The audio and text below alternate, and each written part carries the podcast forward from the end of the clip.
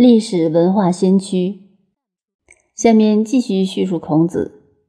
达象党人曰：“大哉孔子，博学而无所成名。”子闻之，谓门弟子曰：“吾何直？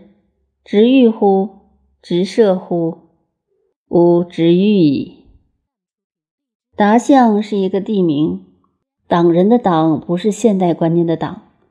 古代所谓党，就是地方社会的观念。在达象这地方，有人说，伟大的孔子有这样渊博的学问，他什么都懂，而不是仅仅某一样的专家。这里无所成名的成名，是指专学之名，就是不固定为某一项学问的名家。在古代的书上，常有名家这个名词，如对三民主义的教授。可称为某某先生是善讲党义名家，他自成为一家了，就是他的成名表达了他的专长。在这里所说博学而无所成名，就是说孔子样样懂，不只是哪一种学问的专家。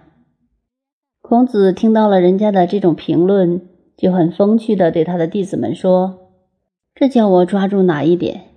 做哪一种专家好呢？我去当骑马驾车的专家好，还是当军事射箭的专家好？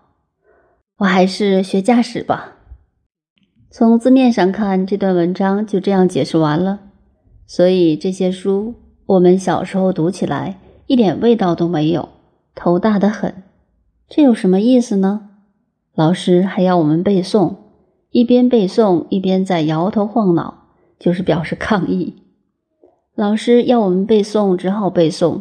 不过就是靠这个办法，背诵以后，经过几十年时间，如今一张口就念出来了。后来仔细想一想，大有道理。他这个直欲的驾驶人，意思是要领导文化，做一个历史时代的先驱者。所以弟子们把他这句话记下来，是有深意的。并不是对不要紧的话都死记不忘。